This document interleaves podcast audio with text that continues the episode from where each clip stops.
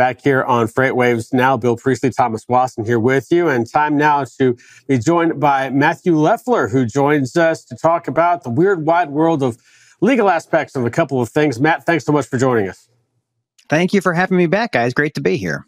Yeah, absolutely. All right. So we've got a couple of aspects, a couple of issues that we want to talk about. Number one, Prop 22 in uh, California. That, of course, got upheld by an appellate court, uh, which uh, it was kind of set up originally to kind of block AB5 in terms of of uh, Uber drivers and Lyft drivers, uh, and maybe possibly DoorDash drivers there as well.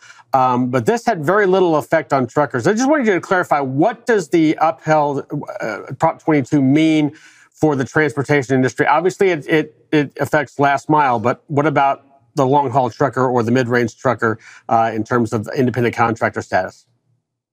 I think this ruling shows us the path for what for hire carriers can expect to do to kind of work around AB5. So let's back up a little bit. Let's set the ground stage. When AB5 was first kind of percolating in the California legislature, the app based companies were like, oh my goodness, does this mean that our drivers, the 1.4 million people that use the gig apps in California, could be considered employees? And if they were considered employees, how do we survive?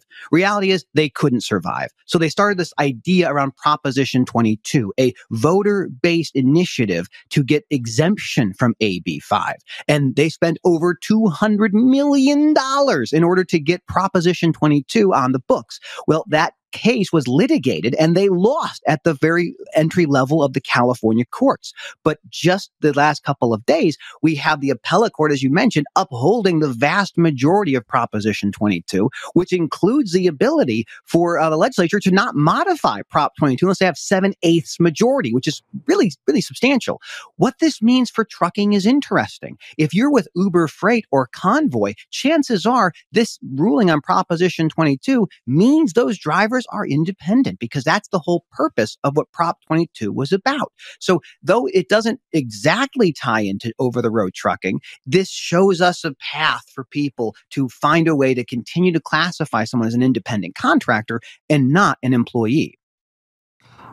I think there's a lot of humor as well behind the whole AB5 saga because it was originally designed to target gig workers like Uber and Lyft. And then unfortunately, they were very they spent 200 million dollars were able to get a ballot and push it off of it with prop 22 saying well we're exempt. And then poor trucking is left holding the bag because they weren't able to to get. So it feels like we're coming full circle. I'm assuming the next the next step is right now uh, if if the whole you know interstate commerce stuff doesn't work uh, trucking has to now you know pony up some money OOIDA ATA and try and uh, get voters to work around this yeah, I think that the trucking associations have realized that the gig companies have far stronger lobbyists. And you're exactly right. This law was initially targeted at gig companies. The idea was hey, there's two components that AB5 really matter. One is the ABC test. We've talked about that ad nauseum. But the other part is this idea of a rebuttable presumption. And what that means is if someone who's an independent contractor today says, you know what, I think I'm an employee, the state of California is going to go, yeah, I think you're right. I think your your uh, hiring entity should prove to us that you actually are a contractor.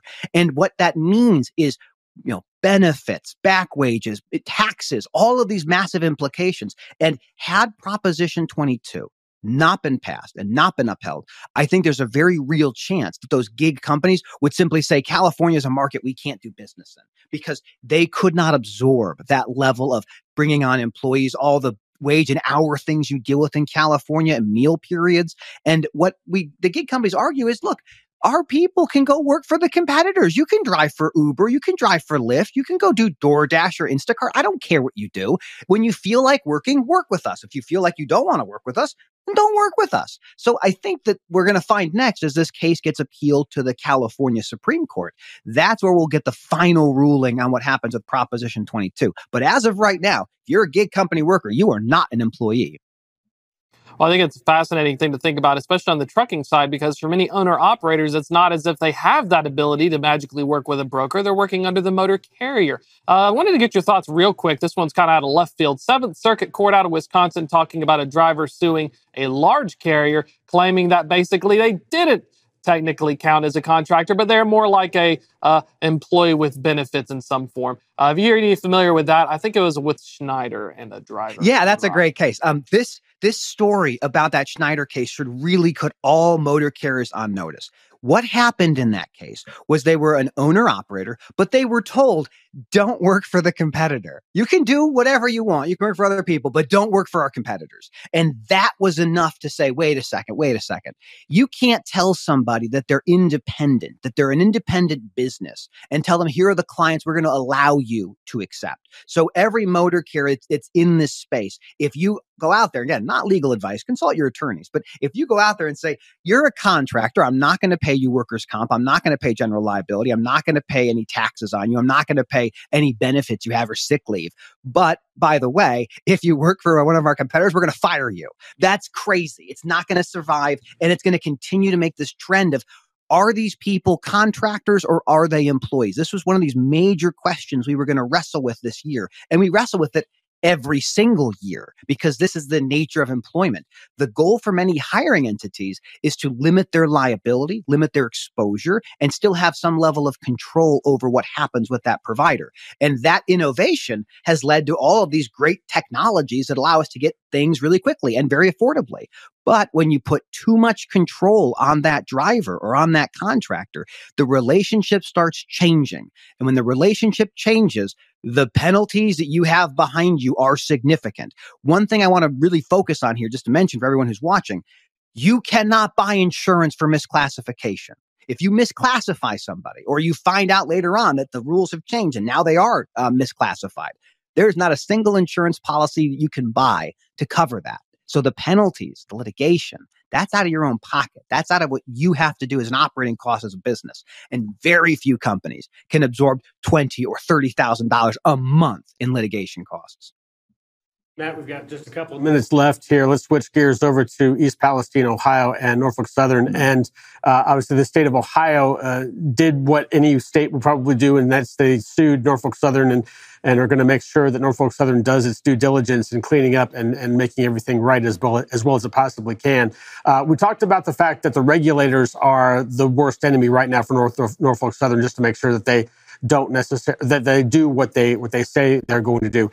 From a legal perspective, what is Norfolk Southern worried about outside of the state and outside of uh, the regulators as they continue to work on this cleanup?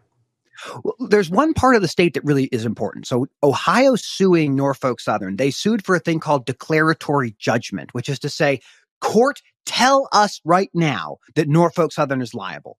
If that happens, if they're found liable in a declaratory judgment, that lets private litigants, people in the neighborhoods, people around, business owners, that gives them a really good way to say, look, we've already decided you're responsible for this. The only question we have now is damages. So when we talk about these massive uh, catast- cat- catastrophic events, the question always starts off with, okay, are, who's liable? Who's really responsible? If we solve that problem, then the next question is, all right, what are the damages? What's what what's happened? Have my property values gone down? Can I get people to, to I get a mortgage in my house? All of these different things become ways you can more easily proceed against a company like Norfolk Southern. So that is really the most interesting thing right now is if that declaratory judgment action finds that Norfolk Southern is liable for this, that makes it really easy for plaintiffs and it makes very easy for people to follow this path of whatever it might be, class certification or this mass tort litigation, and it will not be a pretty sight.